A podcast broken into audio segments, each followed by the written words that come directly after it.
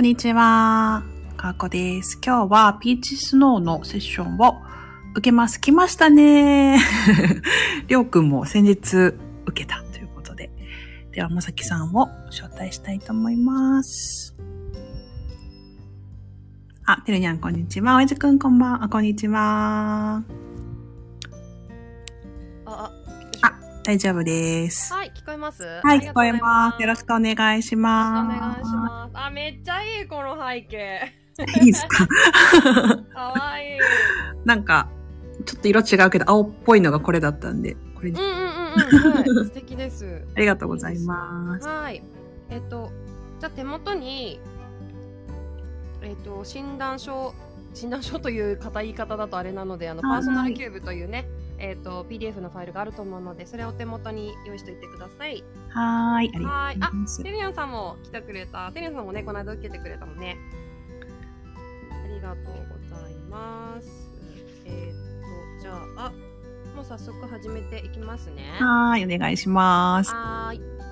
えーっと、まず、ピーチスノー自体を初めて試してくださったと思うんですけど、はい。こちらはですね、広島に本部がありまして、で、えーっと、まあ、メソッド自体は、えー15年くらいかなっていうものになるんですけれども、まあ、えーっと、自分が持って生まれた個性ってどんなものなのかっていうのを、えー自分で知ることによって、えー自分の人生の幸せになっていくその最短距離さで叶っていくっていうのを、えー応援する、まあ、お手伝いをするっていうそういう感じで、え捉えてもらったらいいかなっていうメソッドにます。はーい。はーい。で、えー、と今回受けていただくのが、えー、と個性診断はい。なんですけど、えっ、と、まあ、まず今日かーこさんとお名前はかーこさんで伺ってるのでかーこさんと呼ばせていただきますね。はーい。はい。で、えっ、と、事前にアンケートいただいてたので、まあ、えっ、と、聞きたいこととか、あとはお話ししていく中心は、そのアンケートを、えーに基づいていこうかなって思っております。はい。はい。で、わかんないこととかあったら、えっ、と、もうどんどん、あの、話の最中に、えー切り込んでいっていただいて大丈夫なのと、まあ、あと終わった後で、えっ、と、もう一回聞きたいなと。まあ、ライブ配信でしているので多分大丈夫だと思うんですけど、聞きそびれたということが、えーあれば、あのー DM とかいただければお答えするので、はい。よろしくお願いします。はい、お願いします。じゃあまずですね、ピーチスノーの説明をしたいんですけども、えっ、と、多分カラーメソッドって、かーこさんなんか受けたことあります？あ、全然ないですね。あ、本当に？あなんか、よくほら、まあ、手相だとか、数比だとか、はいはいはいなん。かいろいろやられてるイメージなんですけど、はいはい、確かに。カラーセラピーで言うと一番有名なのが多分オーラソーマになるんだと思うんですけど、はい。オーラソーマを受けたことはない？全然カラーは本当にないですね。あ本当ですか？はいありがとうございます。じゃあ今回初めて受けてくださる。はいね。はい。あの、気づいた方いるかもしれないですけど、今日俺、あの、カウンセラーモードなんで若干喋り方ちょっと変わりますよ。普段のね、あの、ゲラゲラ笑ってる感じではあまりないですが、まあ、えっ、と、時間にも限りがあるんでね、どんどんやっていきたいと思います。はい。はい。で、このピーチスの、えっ、と、パーソナルキューブの上にね、ロゴが出てると思うんですけども、ね、ピーチスノー自体はですね、えー造語になりまして、うんうん。でこのまま読むとね、ピーチが桃で、スノーは雪かなというふうに皆さん思うかもしれないんですけど、えー、とこれは頭文字を取っていまして、ピーチはパーソナルエッセンスカラーオブハート。で、直訳すると個性の本質と心の色。で、えースノーの方は、これ、えっ、と、ロゴなんで分かりづらいんですけど、SK と書いてありまして、うんうんなので SKNOW なんですよ。なので、えっ、と、S は self の S。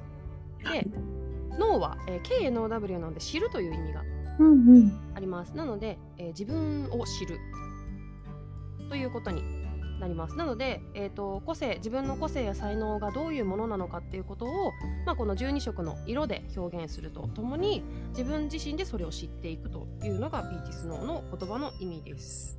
はい。はい、で、えー、とこの色の表現というのは太陽光線を可視化した時に出てくる12色なので、うんうんえー、と全部合わせると透明になるんですね。うんうん。で、えー、とそもそもまあ人間って多面体な生き物なのでいろんな要素を兼ね備えてはいるんですがその中で、えーと、自分がこの人生で何をしたくて何を、えーと、目的に、えー、達成したくて生まれてきたのかっていうことは自分が生まれる前に決めてきているという考え方をいつもではするんですけど、えーと、それに基づいて自分がその人生を動かしやすい色というのが一番こう濃く出ているっていうそういう感じです。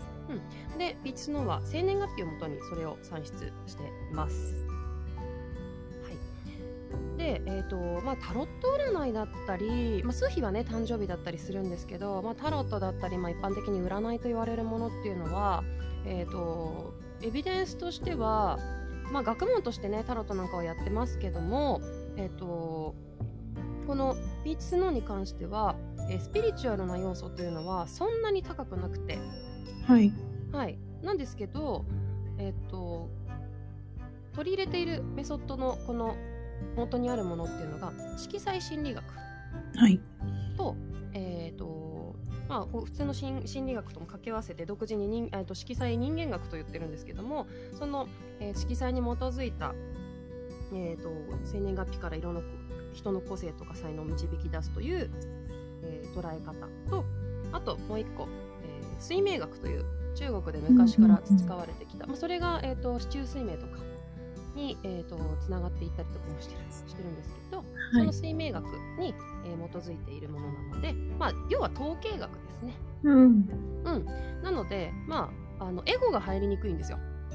数比とかもそうなんですけど、まあ、データなのでうん、でたくさんの膨大なデータの中から、えーと、算出しているものなので占いのようにあのあなたこうしなさいねあしなさいねみたいなことを、まあ、占い師さんのエゴで出すってことはなくて単純にもうこれはあなたのその生年月日なのであなたが決めてきたものですよというふうにお伝えをしております。うん、はい、うん、はいで、えーと、俺にできることはかーこさんがどういう個性なんですよってことをお伝えすることだけなのでこの個性を知ってどう生かしていくかを、えーと、取り組み決めていくのはかーこさんの、えー、選択になっていくので、はいえーと聞いていただいてその中から楽しみながらこれと向き合っていただけたらなと思います。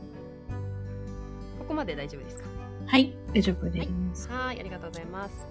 で他にもまあ分かることっていうのはいくつかピーチスのではあるんですけどもまず皆さんに一番に受けていただくのがこの、うんうんえー、パーソナルキューブ個性診断です。はい、はい、で、えーと、ピーチスノーは個性をこれだと一つの個性であなたはこうですよこういう人間ですよというふうに断定はしません。うん、で、まあ、人間さっきも言いましたが多面体な生き物なので人前で見せてる顔と、えー、本当に心許した人の前でしか見せない顔とかあと誰にも見せられない顔とかっていうふうにさまざ、まな側面を持ってるんですね。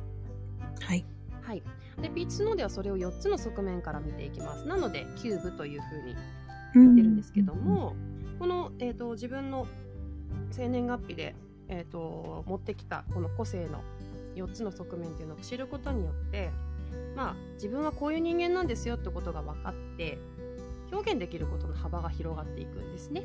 うんうん、そうすると自己表現の幅が広がるんですよ。うんうん、で、えーと、人間は、えーと、健康とか愛とか富とかっていう風に、まあ、幸せを感じるいろんな、えーとまあ、側面があるんですけど自己表現というのが一番その底辺に来ていて、うんうん、基準になってるんですね。で自己表現の幅がこう底辺が広がるとそれに応じてその幸せの四角形というかどんどんどんどん他の辺も広がっていくので結果的に幸せに幸せを感じ幸せになっていくというふうに一のでは言っています。はい。はい。で、えーと、このパーソナルキューブの見方なんですけどえっ、ー、とね多分ね、えーと、と KT 君とてるにゃんさんは自分の、えーと、受けてもらったその個性診断書あると思うので、まあもしあれだったらあのそれ見ながら聞いてもらえたらと思うんですけどえっ、ー、とでえっ、ー、とこのパーソナルキューブというのは他人から見えていて自分でも知っているもしくは、えー、自分では知らないけれども周りはこういうふうにあなたのことを見ている。またえーと、他人から見えにくいけれども自分では知っている、うん、あとは他人にも自分にもあまり知られていないっていう4つの分割で、えーと、個性を診断しています。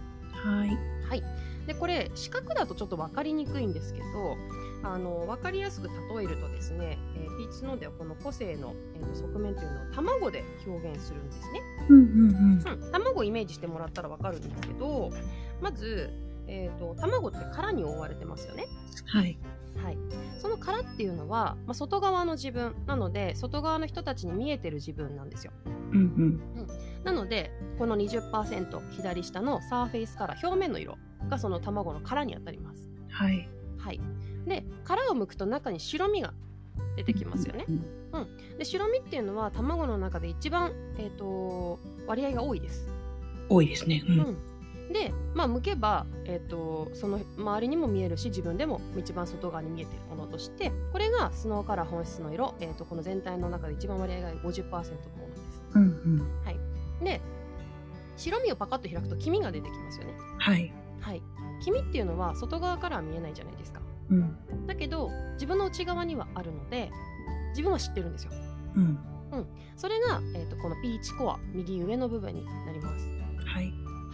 はい、でそのさらに中にですね、えー、とストレスがかかったりとかあとは、えー、と急になんか対応を迫られたりした時に火事場のバカ力的に出てくるっていう自分でも、えー、とこんな対応は 反応が出ちゃうんだっていうようなちょっとびっくりしてしまうようなそんな意外なだけれども自分の中にあるものとして最後に10%これがハイドコアというものになります。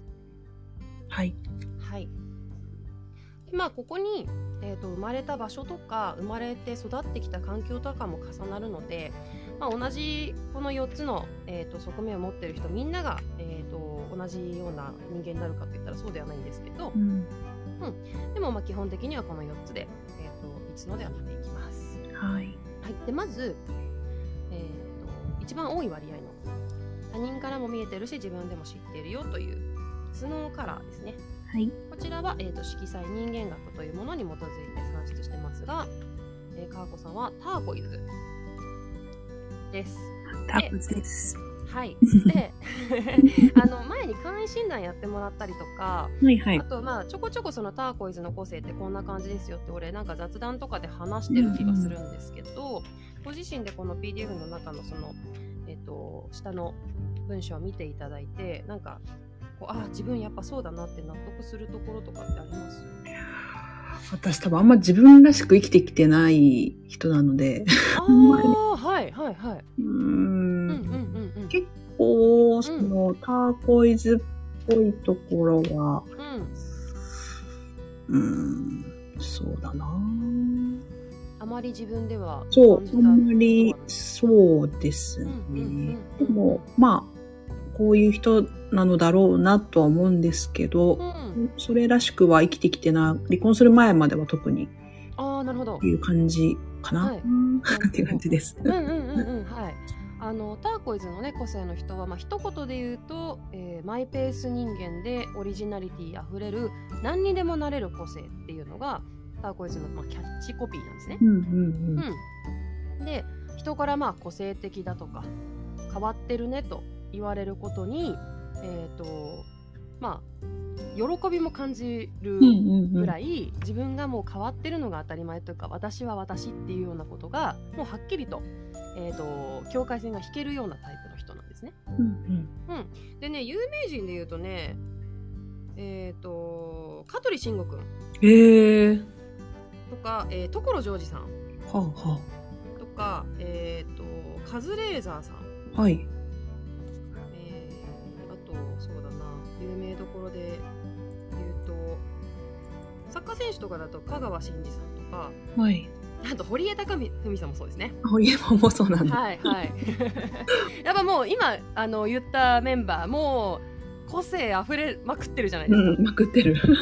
で俺はやるぞっていう気持ちでこうどんどん進んでいくそのオリジナリティ、まあ、堀江門なんてね自分でロケット作るとか言っちゃうしであの結構パイオニア的な存在じゃないですか。うんうんうん。うんまあね今、まあ、芸能人でいうとやっぱりあの目立つ方が多いんで例えるとこんな感じなんですけど、うんうんまあ、とにかく、えっと、割とその周囲の人にあまり左右されずに自立心旺盛な方が、うんえーターコチさんの特徴なんですね。ではい。ターコさんはその離婚する前っていうのは、はい。えっと、生まれてからその育ってきて、えっと、離婚、まあ、結婚して離婚するってところまでやっぱここがピンとこなかったってことなんですか？うーん、そう、あ、でもね、変わってるとは、親からは言われてたかな。集団行動、割と周りに合わせて生きてきたので、集団行動、そうですね、集団が苦手だと思ったことはないけど、ね、境界線をはっきり引きたいっていう思いはありつつ、うんうんうんあの、あんま人から揺さぶられたくないっていう思はいいはいがすはいはい。ごい強いので、はい。あのーそこは、まあ、後から出てくるなんか自分のその繊細さだったりとかにもはい。するのかなと思うんですけど、あの、あんまりそう、あの、がっつり影響を受けるっていうのをし,、うん。したくないなっていう思いはある。なるほどなるほど。はい。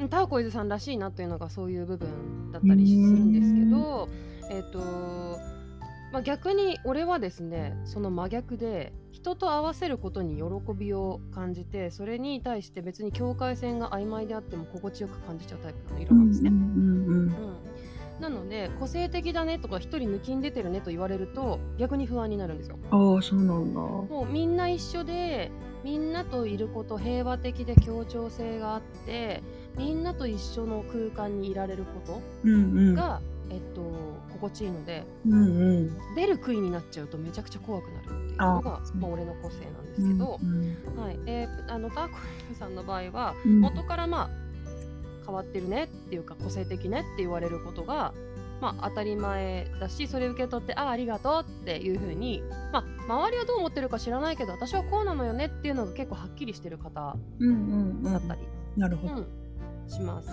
んうんはい、で、えっと、この色の部分っていうのはさっき、えっと、12色あって、まあ、太陽光ですよというふうに言ったんですけどはいこれちょっとチャクラと対応していてあ。はい、そうですね。色もそうですよね。そうなんですよ。ううんん、だから多分あのかこさんあのいろいろ知ってらっしゃる方だと思うからパッとすぐわかると思うんですけど、えっとこの12色って体の中に全部あるんですよ。うんあのチャクラというね目で見ると。うん。で、えっとなので全部の色持ってるんです。はい。12色。なので、えっと人に応じて色変えられるというか、まあ、合わせることはできるんですね。うんうん、ただそれは自分の、えっと本来の色ではないのでうん。はい。やっぱり違う色でいようとすると辛かったり苦しかったり本来の自分を出せないっていうところはあるのでうんできないことはないんだけど回り道になっちゃうんですようん。うん。なので本来の色の自分に戻っていくっていうことがとても大事でうん。なのであなたの本来の色はこれですよっていうことを、まあ、ピーチではお伝えするんですねはい。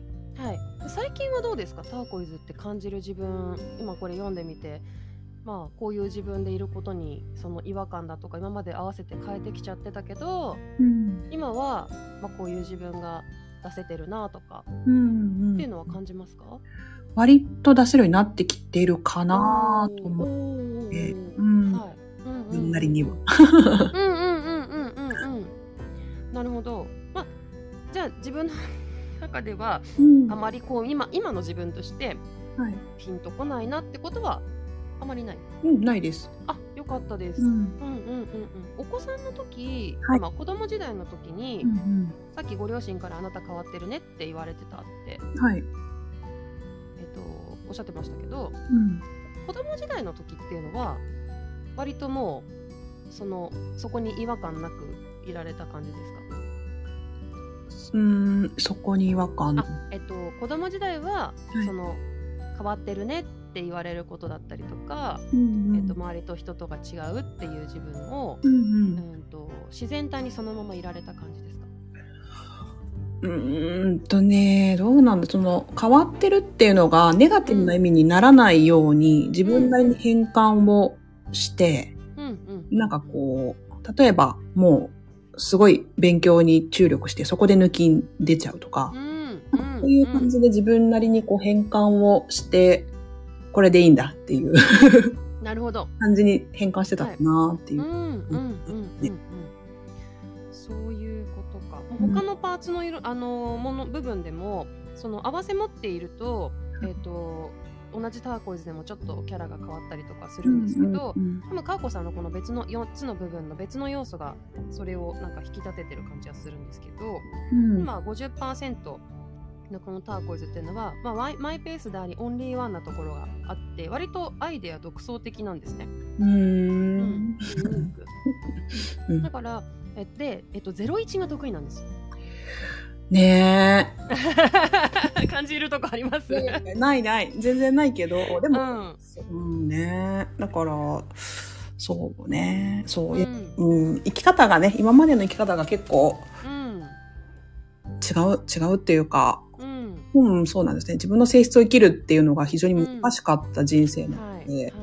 そうね。うん。はい。なんかこう、まあ、これからのその、えっと川子さんの活動だったりとか人生においてその0から1を生み出すことっていうかその発想力がやっぱ豊かなので、うん。こういうことやりたいとかこういうことやってみたらどう？っていうふうにポッと手を挙げるのがターコイさんすごく得意なんですね。あそれはでもできるかな。うんうんうん、で俺はあの A ビジョンでターコさんの、えっと動きを見ていて本当にこことこことこれはこうやった方がいいんじゃないとかこことここコラボしたら面白いんじゃないってことポンポンポンポン出されるじゃないですか。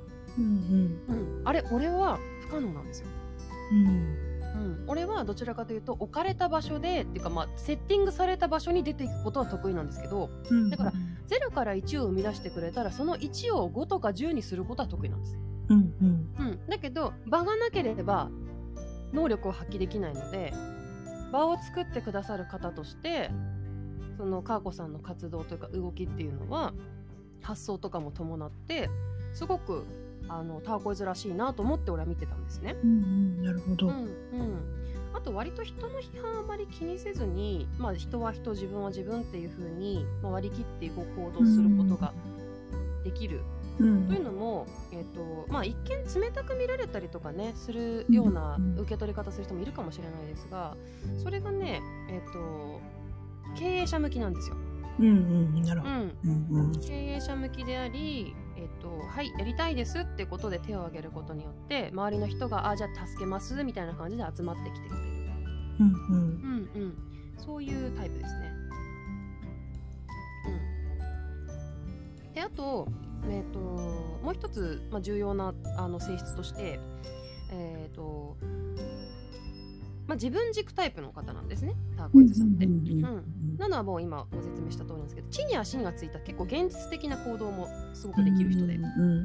でなおかつ結果が大事なんですよはい。はいそれはご自身で感じることあります？うん。なんかこう、そう、まあ、そうですね。あの、目的と手段があったら、うん目的のための手段になってないと、うんなんでそれやるのかなって思っちゃうところあって、ああなるほど、でも、まあ楽しくないことはできないから、それで選択肢を減らしてって、うんうん、自分が楽しくやれて目的地にも到達できる手段っっていうのをやる、るっていう現実的ですね。そうですね。うんうんうん。であのやっぱやりがいがあることっていうのがとても重要で、うんうん、そうですね。はい、でただただやることに何の意味があるのっていうのがわからない状態で走るっていうのがどちらかというと,、えー、と苦手というかむ、うん。興味があまりない。そうですね。はい。うん。あとは、えー、とこのターコイズさんっていうのは割とこう数字で評価されることを喜ぶんですよ。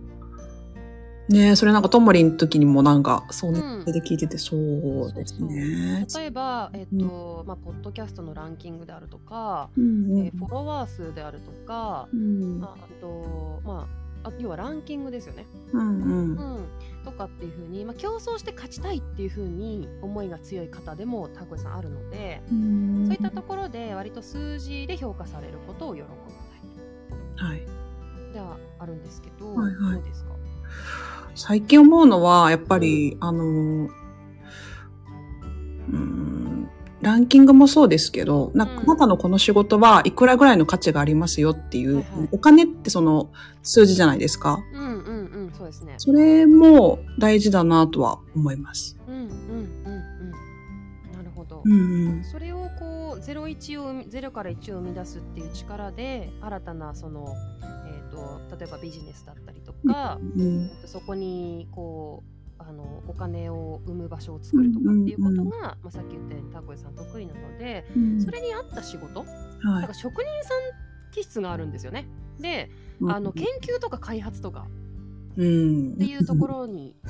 向いていたりとか、うんあとはまあ人を使うっていうことがここで必要になってくるので結構人事とか得意な方もいるんですよ。なるほど。うはいん。あとはまあ個性的という意味ではアーティストだったりまあ、香取慎吾さんなんかそうですよね。うん、そうですね。うんとか、えー、と研究開発とかでいうと研究という意味ではカズレーザーさんめちゃくちゃ研究する方じゃないですか。うんうんだけどうん考え方独特ですよね。うん。うん。うん、とかっていうふうに、まあ、その能力を発揮されてる方っていうのはかなりターコイズさんではいらっしゃいます。うん。うん。はい。うん。あとそうだな。えっ、と、まあ、今のこの感じが、えっ、と、ターコイズさんの、えっ、と、特徴というか、なんですけど、あとね、えっ、と、結構特殊能力ある人が好きだったりしません？好きです。そうですそうです。やっぱ自分が個性的だからこそなのかもしれないんですけど結構あのーあなたどういう才能があるの？とかあなたどういう能力持ってるの？あ私にはないもの持ってる。すごい！みたいな感じにタコイさんなる、うん、なる。それはすごいなる。ううん、うんん。うんうんところがありますね。そうそうそうこれもタコイさんの特徴です。は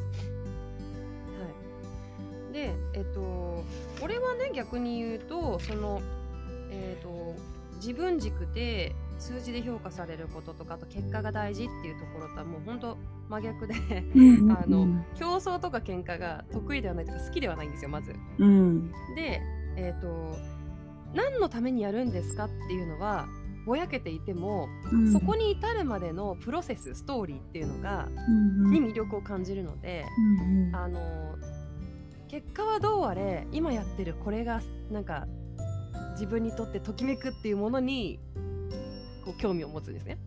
だから結果は別にどっちでもよくって、うん、やれてて自分が満たされてればでそれが人のためになってればいいみたいなそういうタイプなんですけど、うんまあ、逆に言うと自己犠牲になりやすい。あじゃあそういううん。のがあってなので、まあ、そういう意味では、えっとかーこさんがこの目的に向かって走っていきますよっていうふうに、まあ、ビジョンを示してくれることによってじゃあそれのためにどういうサポートができますよって言って俺とかはサポーターとしてついていくことができたりするので、うん。まあ組み合わせとしてはあの全然性質が違うので面う白いかなと。ん。うん。確かに。うんうん、とにかくターコイズさんにおいて必要なことはあの他人と同じじゃなくていいうん。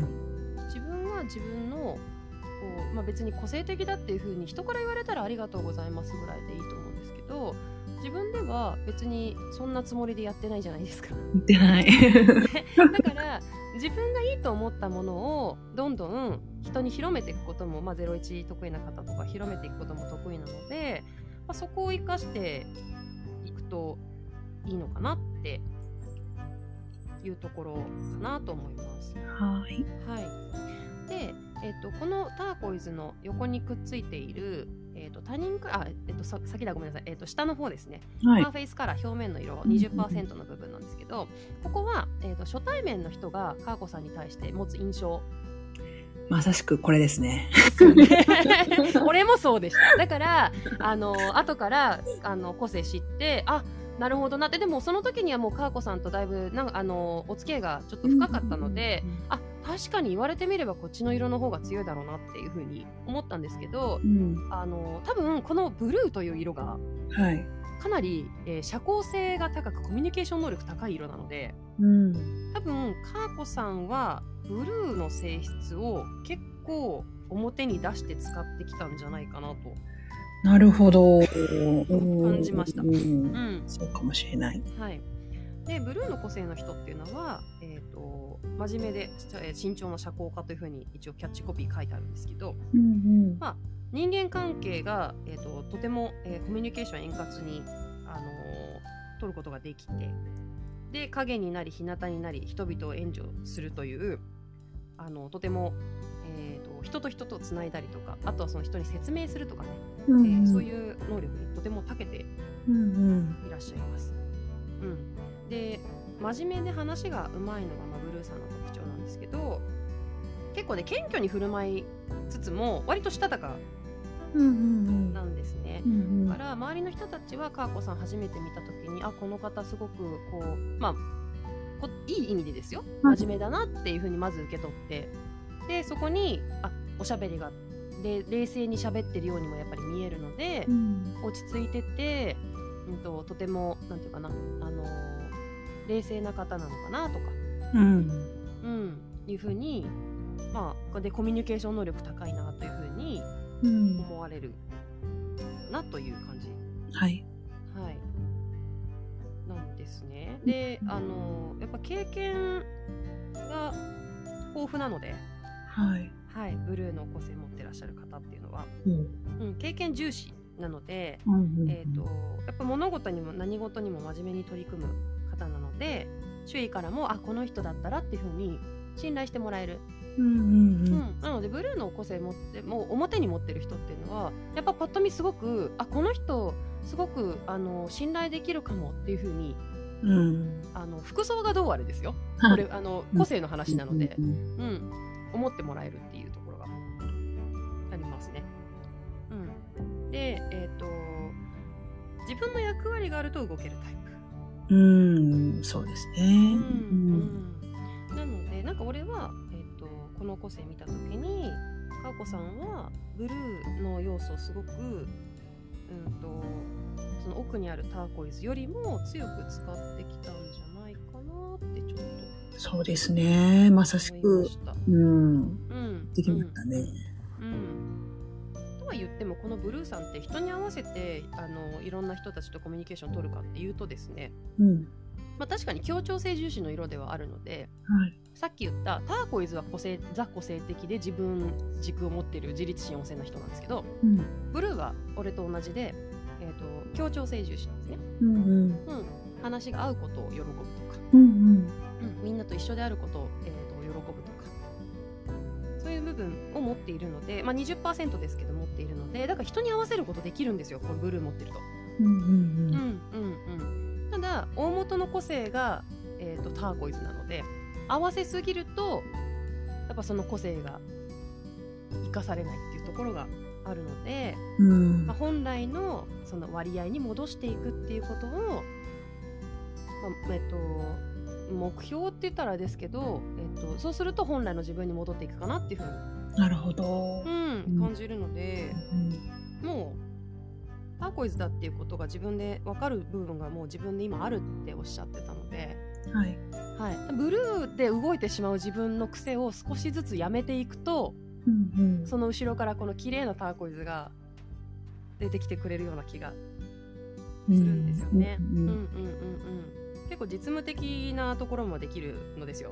あのブルーさんって。うん。うん。で割とあの人と合わせているようでだんだんだんだん自分のペースに人を巻き込んでいくことも得意なので。なるほどね。だからやっぱりこの組み合わせは本当にいいんですけど、うん、うん、だからその割合を、えー、と本来の自分に戻していくっていうのが、うん、あると,、えー、と動きやすくなっていくのかなってなるほど。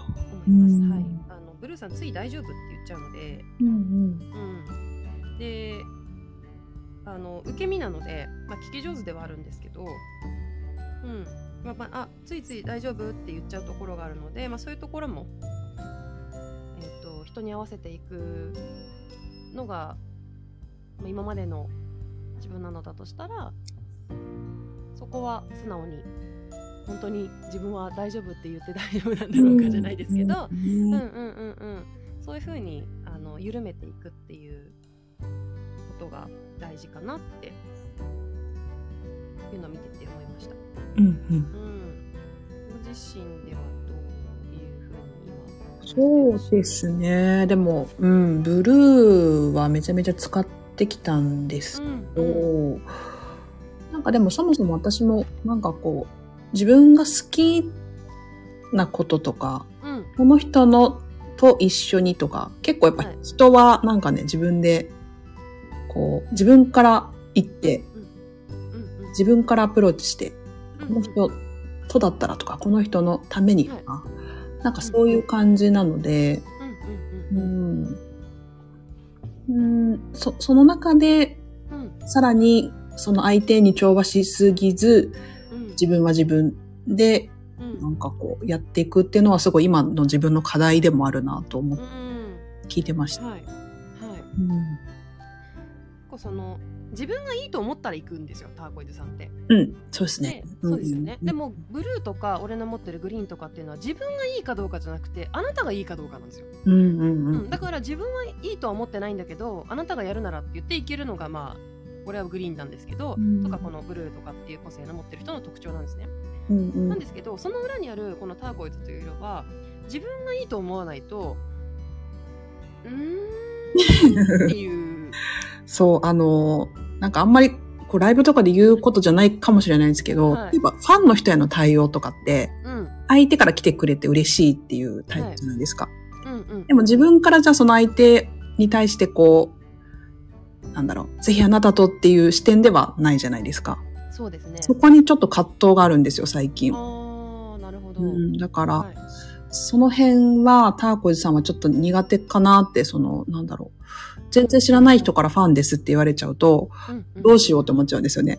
ああなるほどねああ面白いですねそうそう。うんうんうんうんうんだから別に嬉しいんだよ。嬉しいんだけど、うううん、へえみたいな感じになっちゃう。だ誰？みたいな。はいはいはい。まあそこはやっぱこう SNS のまあ宿命というか、んあの俺も体験あるんですけどあんた誰っていう人からいきなりこう連絡が来るみたいなことってレター来るみたいなありますね。ありますうん。あります。であのそれはそれとしてまあ自分が発信していればどこの誰に刺さるかっていうのはまあ、うん。こちらじゃ把握できないことなので、そうそうね。そう。だからえっとそれで言うと多分、まあ、ターコイズをうまく活用していくので今ふっと思ったのはあの特にインスタとか結構個性的な投稿されてるじゃないですか川子さんって、うん。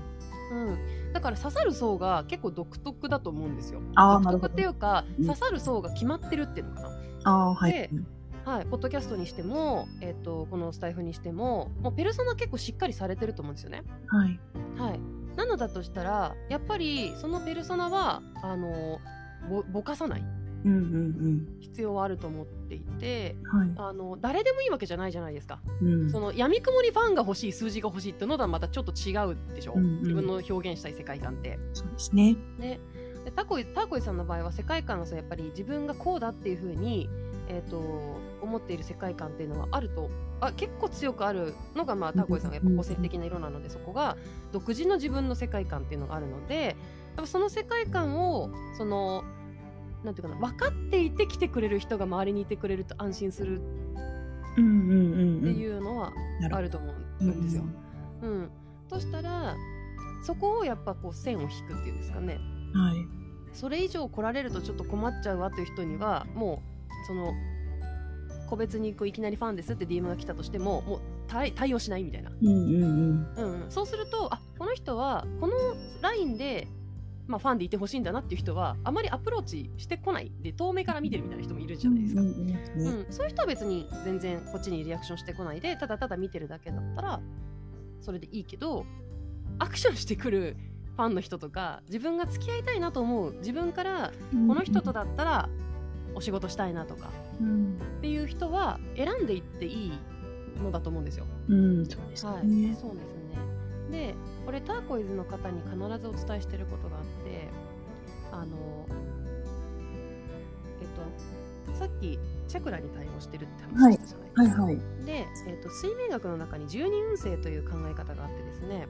えー、と水面学では人の性質個性をですねこれから説明するこっちの青い部分っていうのは五大元素といって、はい。え木火土金水、えー、と木木火水土か、えー、と金で表現するんですよ。でそれを陰と陽でプラスマイナスでこれビーチの表現するんですけどうん。それとは別にえ人の個性をその人あの人間が魂の状態からこの地球に生まれて人生を全うして死んで墓に入るまでの個性っていうものに十二分割して色を当てはめてるんですね。はい。はい、でそれで言うとターコイズというのはまだお母さんのお腹の中にいる個性なんですよ胎児。うなんですねそうなんだ。はい、で胎児なので外の世界を知らないじゃないですかうん。だから自分の世界なんですよ。なるほどね。うんうんなんだけど、えー、とお母さんとへその緒でつながってるわけですね。うん。うんはい、ってことは一人で生きているようで一人で生きてないんですよ。うん。うん。お母さんから栄養をもらってないと生きていけない。うんうん。はい、だけど自分の見えるてせ見えてる世界がすごく狭いのでまあ、自分は一人で生きてるんだっていうような感覚に陥りがちなんですけど実はそうでもなくて、なるほどね。ターコイズさんは、じゃあ自分一人で生きていくよと思ってバチンとへその緒を自分から切ってしまうとどうなるかというと死んでしまうんですよ。うんうん。うん、なので栄養を与えてくれる助けてくれる誰かがいないと一人で生きてるようで一人で行こうとするマイペース人間のようで動きが鈍くなってしまう。うんうん。なので、えー、と例えばビジネスパートナーであるとか、はい。えー、とそういったその自分がこれをやりたいと思った時に一緒に叶えてくれる人助けてくれる人っていうのを周りに置いておいた方が自分が動きやすくなるっていうのが、ターコイズさんの持っているその魂の、えー、と人間の成長度合いでいうとその位置にいる。ってことなんですね。で逆にこのブルーっていう色は、はい。えー、ともう成熟した、人の個性の中でも更年期の方で。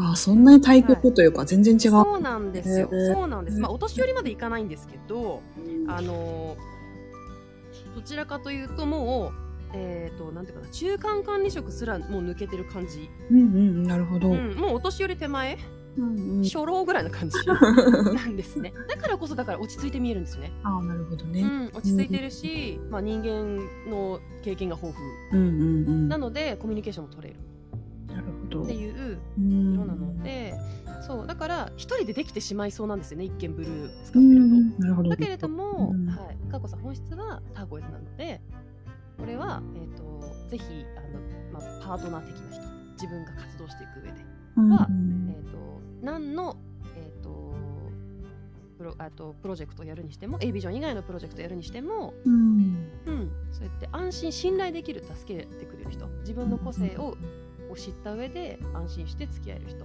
うん。を、まあ、見つけていくことがとても、あの自分が安心して自分の個性を出せるっていううん。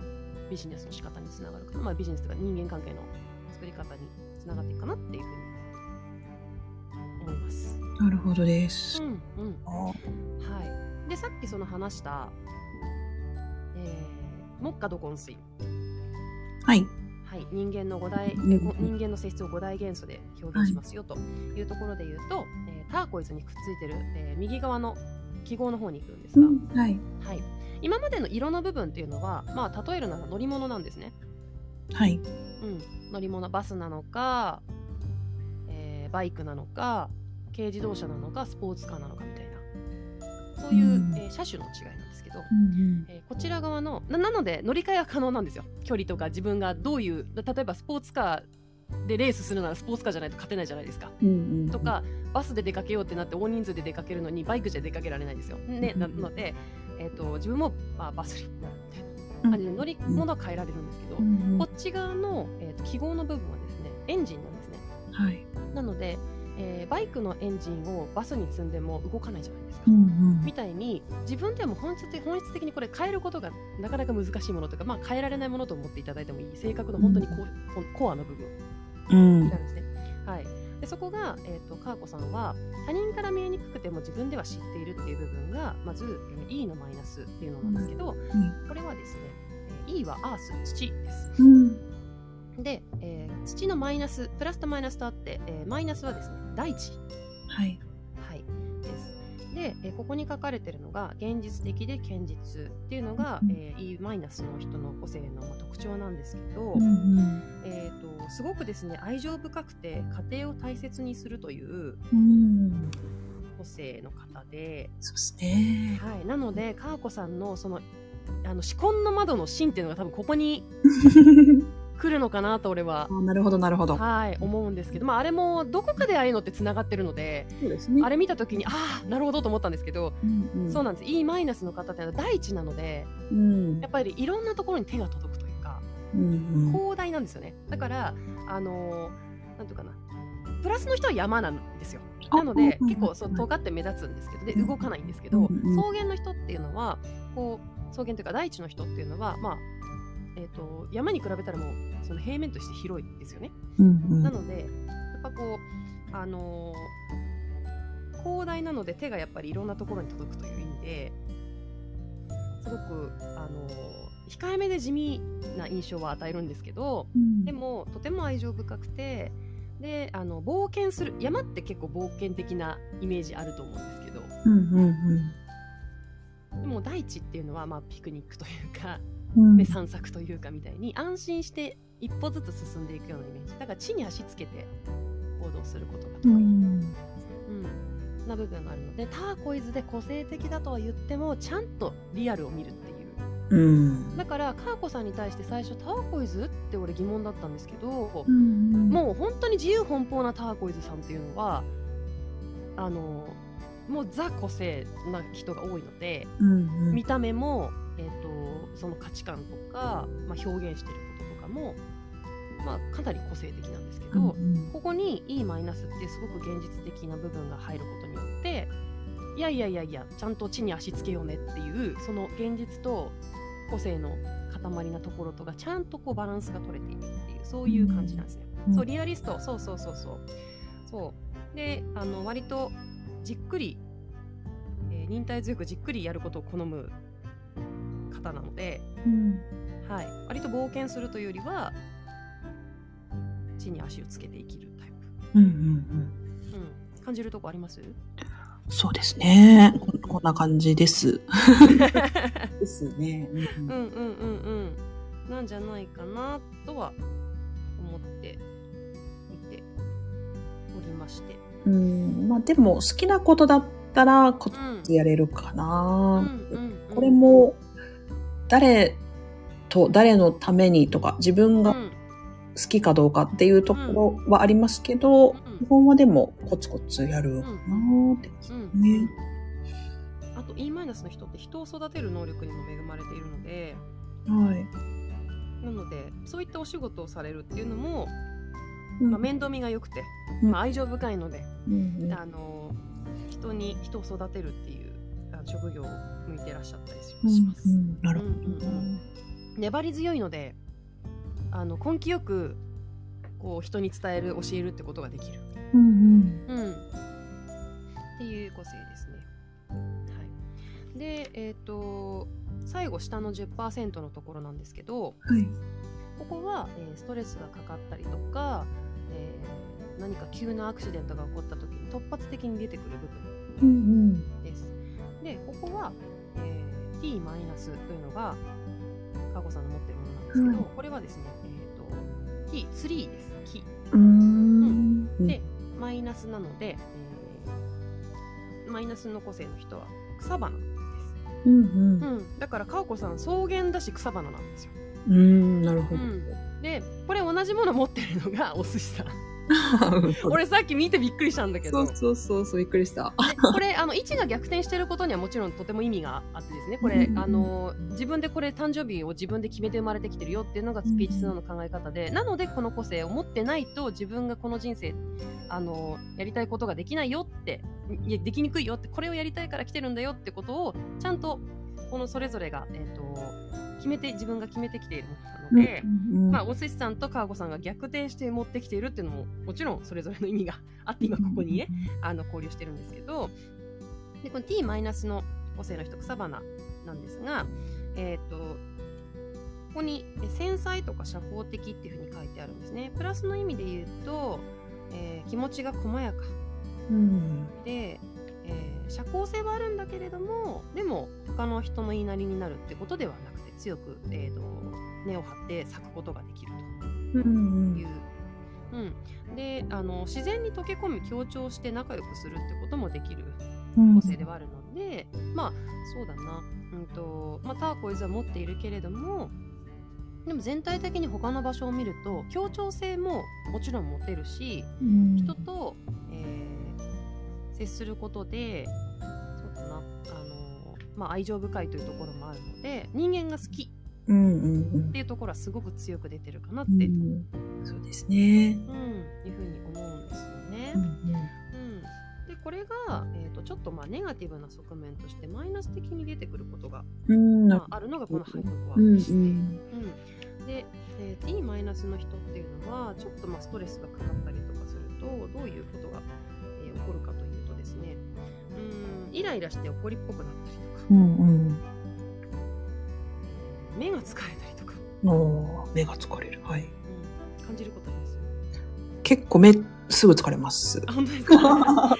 あのかーこさんこうあの肌のことだったりとかすごく自分の体のことナチュラルなものにあすごく興味があるじゃないですか、ありますそれすごく大事で、そうあのやっぱイライラしたり怒りっぽくなったりまあ他人とか自分すらも追い込んでしまうような行動をとってしまったりとかね、うんうんうん、っていうことがまあ起こりやすかったり。うん。うん逆にやる気がなくなっちゃったり、うんうんうん、あとまあ突然悲しくなっちゃったり。うん。うん。っていうようなことが、えー、とストレスかかったりすると起こりやすくなるはい。っていうのがあるんですね。うんなので、えーとまあ、どういう対応をしたらいいかっていうと、まあ、そういうふうな、まあ、ストレスがかかった時にあなんか最近やる気出ないなとか、まあ、目疲れてるっていうのはすごく分かりやすいですけどうん。なんか最近イライラするなとかなんか怒りっぽくなってる気がするなとかうん。人にこう強い言葉をなんか知んないけど投げかけ続けちゃうなとか、うん。うん、無理やりになんか、あの人を巻き込むようなことしちゃったなみたいなことがあったとしたらこのハイドコアがちょっとストレス感じてるよっていうふうに教えてくれてるサインなので、うん。うん、自分の中で、えー、とリラックスしてそのストレスを軽減してあげるっていう行動だったりとかをすると落ち着いてきます。まあ、その辺は自分が、えー、と心地いいと感じることうん。を自分にしてあげるっていう感じうん。大事ですよね。ですね。うん。であのピーチスノーは一応フレグランスとかあ、はいはい。アロマオイルといった、うんうんうんあの天然の、えー、とそういうフレグランスというものを一応販売はしていてうん。であのピーチスノーって結構五感をすごく大事にするんですけどはい。記憶とすぐ深く結びつくもので嗅覚っていうのが人間で一番うん。あの働きやすいんですって。うん。なので匂いをこうそのえっ、と今不足しているものだったりとか、まあ、ストレス感じているものだったりにき効くような オイルがあって対応するオイルがあってでこれ12食分全部フレグランスあるんですようんうんうんうん。そういうものを、えー、と自分の中で取り入れることによって匂いで、えー、とリラックスさせるっていう効果をよりその人の性質に合ったものでうんまあえー、と使うっていうものもあるんですけど商品としてあるんですけど、まあ、それを使わなかったとしてもあの嗅覚と感情とか記憶ってすごく深く結びついていてすごく分かりやすいので、うんうん。うん、なのであのリラックスできる香りを取り入れるとかっていうものであの穏やかに、まあ、このストレスかかるハイドコアの部分をね 和らげていくことでうん他の部分があの通常通りこう動けるようになっていくみたいなそういう風に捉えてもらえたらいいかなって。うんうん。思います。逆にねこの子がよいいあの よくよく後々振り返ってみたら良かったかもしれないっていうぐらいいい行動してくれる時もあったりするので自分が我慢してあの人に合わせていて例えばですけどどうしても本当は無理だけど人に合わせていかなきゃって思った時にいやこの人とこれ以上この合わせていたら自分が穏やかでいられないって思った時にうんうん。思い切ってまあブチギレちゃうみたいなこととかもああ、なるほどね。イライラしやすくなってブチギレちゃって、まあ、そのまま関係性があっていうのもよくよく考えてみたら後からあの人とはやっぱ離れてよかったよねとかっていうことも起こったりするので,、うんうん。で。俺はそのこのカイドコアのおかげで離婚できてるので。ああ、なるほど。そうそうそう。うん。なのでそうあの必要なんですネガティブな側面ではありますけど。確かうん。ねそう。でよくあの自己啓発なんかだとポジティブなところはどんどん広げていきましょう。ネガティブは持たないようにしましょうみたいな感じのうん。言い方するんですけど、うんうんピーチスノーはネガティブなところもまるっと受け入れて自分が幸せになっていきましょうっていう考うんえ方なので、うんうんだからあえてそのネガティブな側面もお伝えしてます。はい。はい、今ざっと4つ全部説明したんですけどわからないとことかなんかこう深掘りしたいとことかありますか？うーん。どうだろう。なんかここあんまピンとこなかったなとかもうちょっと詳しく説明してほしいとかあったら。あこの性質が結構違ううん。ことに対してのはい。バランスの取り方だったり、まあ、パーセンテージが違うので、それぞれ持ち合わせてるっていう風うなんん。ですけど、なんかね、バランスを取ってく、まあ、どの、どの要素も自分で使いこなせるというか、はい。もうようになっていくといいのかなとは思うんですけど、結構その、ターコイズさんとその、うん。その他のこの3つの子たちが割と違いますよね。その1対3みたいな、せせそんなイメージで持ったんですけど、違い、うんうんうん。まあ印象で良いですか？えっとそうですね。ただあの自分がこうこの組み合わせを持ってくることによって達成したいことがあるからこの組み合わせになっているので、うんうん。えっと違うっていうことも自分の中に持っているっていうことが分かるとうんうん。マネジメントしやすくなるっていう捉え方してもらえるのがいいかなと思います。うなんあのあ今自分のこういう部分が出てるんだなってことが分かると,、うんうんうん。うん、と自分本来の素質と違うことをやってるなってことに気づくのが早くなるとか、うん。みたいにうんうん、なるのででターコイズだけでもやっぱり生きていけないしうん。ブルーだけでも生きていけないしでその E マイナスがあることでちゃんと現実的に物事を捉えられるうん。けれども現実的に物事を捉えられるってことはターコイズとして、あの個性を光らせていく上で、うん。あの危ない橋は渡らなくて済むとかね、ああ、なるほどね。うん、うん。とかあこう愛情深いと言って過干渉になってしまうこともあるんですよ陰の人って。うんなのでそれは人と自分とが違うんだってことをターコイズさんは強く意識することができる人なのでやりすぎなくて済むとか、うんうん。うん、みたいにうんとうまいことそのバランスを取るためにお互いがお互いの性質をちゃんと,、うん、と一個ずつ全部自分自身が把握しておくとうん。どこの側面が今出てるなとかどこの側面を使っていることで今このプラスな出来事が起こったのかなとか受け取れたのかなとかっていうのがもう分かるので。うんうん。うん、人に合わせすぎてたら合わせすぎてたって別に合わせることはできるんだけど本当の自分はどうしたいんだっけってターコイズ的な自分としてはもうちょっと距離感が欲しいなとか、うんうんうん、このまま社交的にいけばいいビジネスにつながるかもしれないけどその先にちゃんと目的があるのかとかなんかビジョンがあるのかとか見えないしなんだったらお金もたくさんかかるみたいだけど本当に大丈夫なの？っていうところが現実的に考える E マイナスが働いてくれたりとかするとうんうん。失敗も減るかなみたいな。なるほど。そういう風になんか、えっと、組み合わせを使っていっていただけるのがいいのかなって思います。うんうんうん。うあと、チャクラの話なんですけど、チャク。ラって青って考えればいいんですか？チャクラは？いや、チャクラはですね、メインのチャクラはターコイズなので、やっぱり、ねあの、まあ、さっき言った、え最初の方に言った、全部の色持ってる。うん。タチャクラの色、全部の色持ってるけど、その中のこの部分だけが強く出てるっていうのがこの色に該当するものなんですよ。うんうん。なので、えー、とターコイズってあのちゃんとターコイズの、えー、とチャクラあるの知ってます？あの、真ん中ですよね。真ん中タハーコイズ。喉そうそうそうそう真ん中なんですね。で何ですか？真ん中ってどの辺やろ？喉ねと胸、あの、ハートのチャクラと声の、はい。青と緑はわかるんですけど、間っていうの？そうです。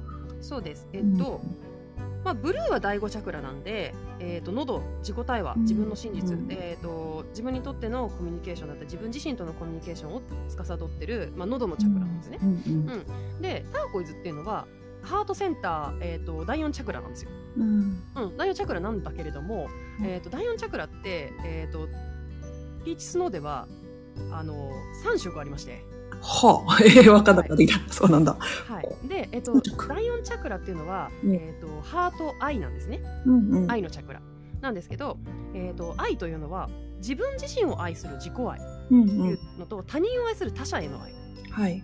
ていうのがあります。うん。で、えー、とその他者への愛っていうところが、えーブルーグリーンという色があってはい。でその色が司って司っているがブルーグリーンが、えー他者への愛なんですよ。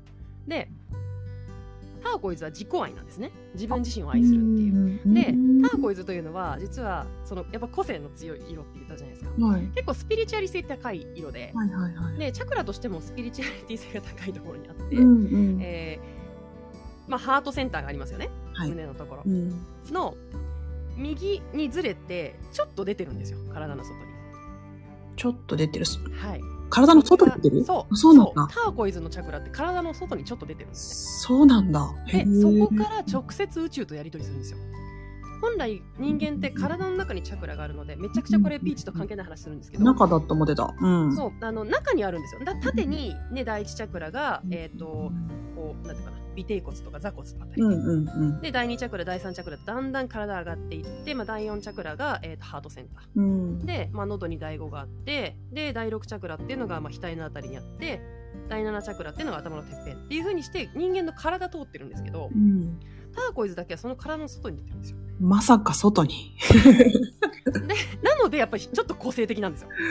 それはそ、う。ですね。そう。で、えっとこれちゃんとね、えっとチャクラの考え方の中にあるかん、えっとものででそのちょっと飛び出てる。ハートセンターからちょっと飛び出て外に出てる。でそこから直接肉体を介さずに宇宙とやり取りをするんですね、うんうんううん。ん、だからやっぱりあの人と違うことっていうことなんですよねなるほどね。そうでそれをアナンダカンダセンターと言いますはあ、初めて聞いた。はいえっとハートチャクラはセンターなのでセンターチャクラなんですけど、うんうんえーターコイズはアナンダカンダセンターというは名前のチャクラなんですよ。あ。チャクラス、私そこまで知らなかった。そうなんだ。はい、そうです。だから、そう、ともちゃんもそうなんだけど、ターコイズの方はチャクラとしてはそこに位置します。はい。心臓の右のちょっと出っ張った体の出た、下に出た、体の外にある。そう。で、あの、で、ブルーグリーンっていうのが他者への愛ってで、これもちょっと左側に出てるんですね。あだ体の外から出てないけど、まあちょっと左側に。で、これもどちらかというと、人は人、自分は自分っていうふうに、まあ捉える自分軸の色ではあるんですけど、うんで、本当にど真ん中ハートセンター。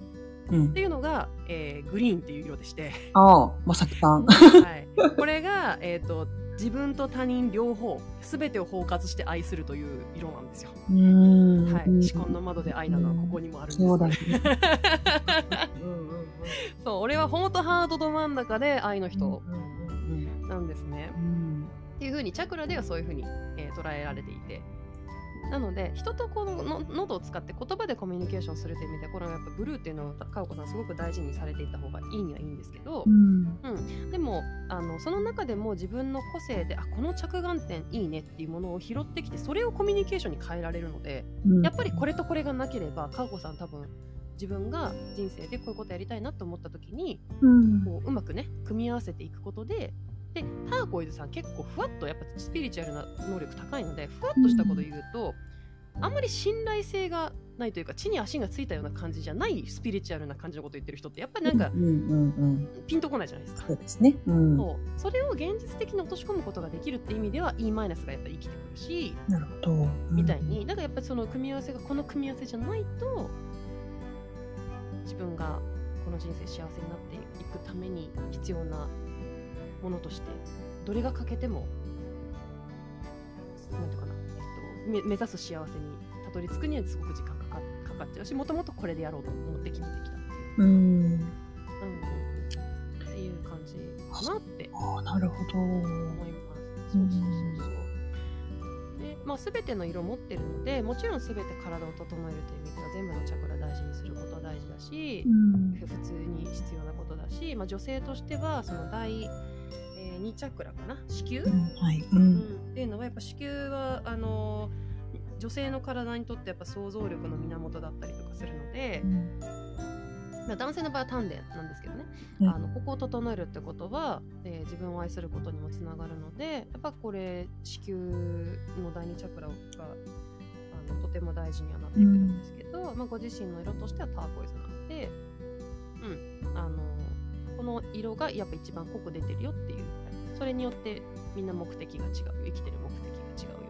っていうのが、うまあ、ん考え方としてあってでこの4つの組み合わせってピーチスノーでは5160通りあるんですね。はい。うん、なのでこの4つの組み合わせで同じ人に出会う確率ってのがまあ5160分の1なんですよ。はい。うんうん、だからめったに会うことがないのでで会ったとしてもやっぱこう生育歴がそこに乗っかると全然あの人間として変わってくるので、うんまあ、自分本来のこの自分自身特有の個性として、まあ、この診断書を、えー、とパーソナルキューブをうん。あの今ご説明した内容で、まあ、自分の自分ってこうなんだって知ってもらったことで、うん、これから先もうこれ知ったら幸せになっていくしかないので。俺よく言ってるんですけど、ねうん。そう、ん。知った時がタイミングだし、えー、と深く知ろうと思ったら声かけていただきたいんですけど深く知ったことによって自分を知ることがまず先。で自分を知ったら今度相手うんうん。みたいな感じで、えー、と広がっていくし自分が幸せになることが、えー、とまず第一でそのために自分を知りましょうねって言ってえー受けていただくものなのでこの受ける時がタイミングだし出会った時がタイミングなのでもうその時々でその人が自分が一番知りたいことがちゃんと知れるっていううん風にできてます。なるほど。はい、そんな感じですかね。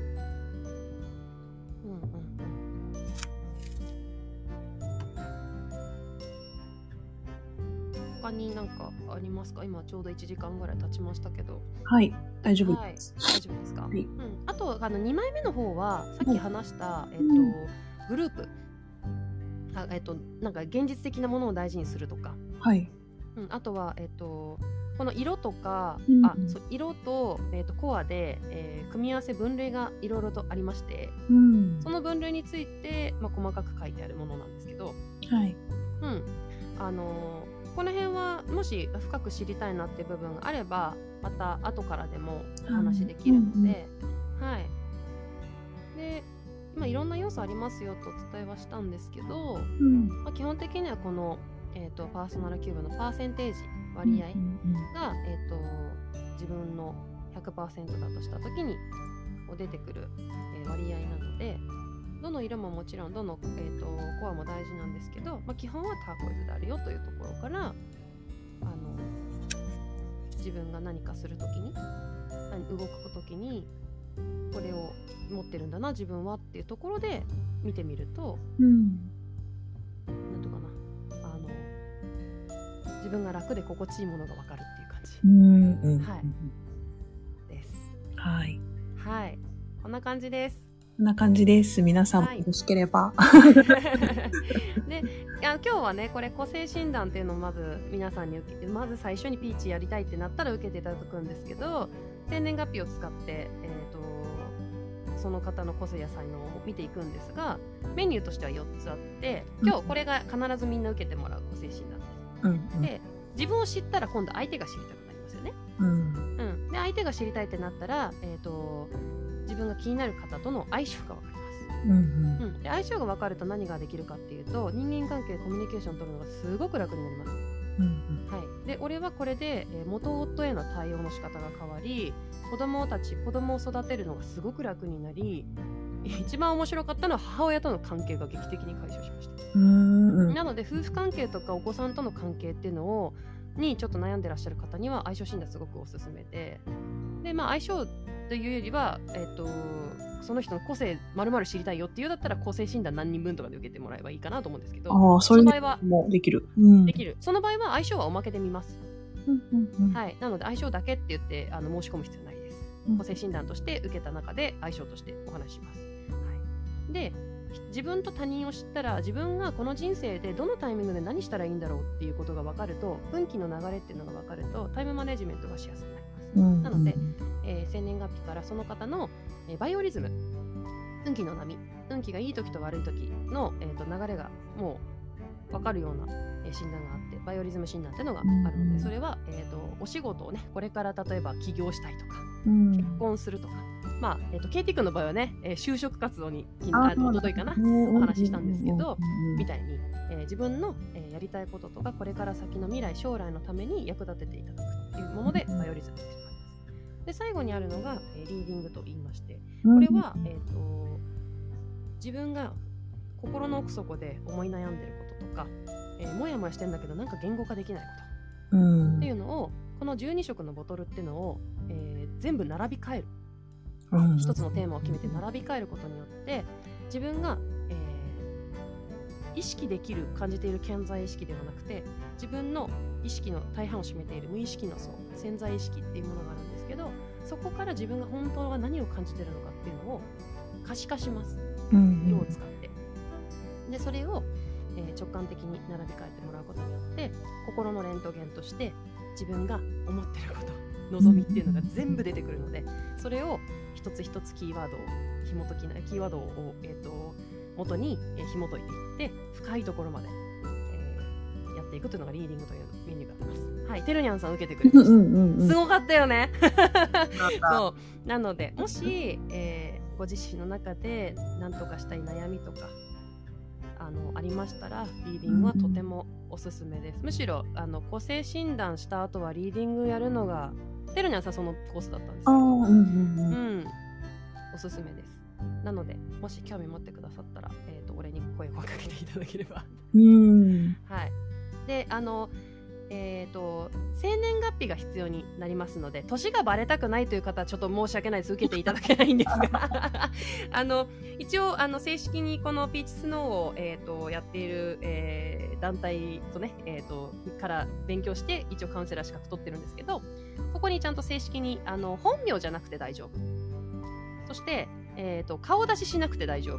うんうん、で、えー会わなくて大丈夫っていうふうに、えー、と許可をいただいてますのでちょっと本名見バレはしたくないなとか顔出しはしたくないなとかいう方は、えー、とそれでも受けさせていただきますただ、えーリーディングというメニューはやっぱりその人の深層心理潜在意識に入り込んでいくので、えー下の名前だけでも本名を伺うことになりますのでうん。それは、えっとご承知ください。はい。そう、KT 君もね、えーて、てるにゃんさんも、えっ、と、ハンドルネームでやらせていただきました。お顔出しは、えっ、と、てるにゃんさんの場合はしてないです。うん。だけど、全然できましたので、やらせていただきますので、うんはい。検討していただけたらとうん思います。はい。ありがとうございます。じゃあ、えーっと、ありがとうございました。なありがとうございました。いろいろちょっと、なんかこういう時間ですよね。なんかこう、自分のことをちょっとね、うん振り返るというか、はい。ね、この1時間が大事かなと思うので、はい。ありがとうございます。はいくださって、はい本当に。こちらありがとうございましたあり。がとうございました。ぜひまたはい、よろしくお願いします。すはーい。す。ではでは。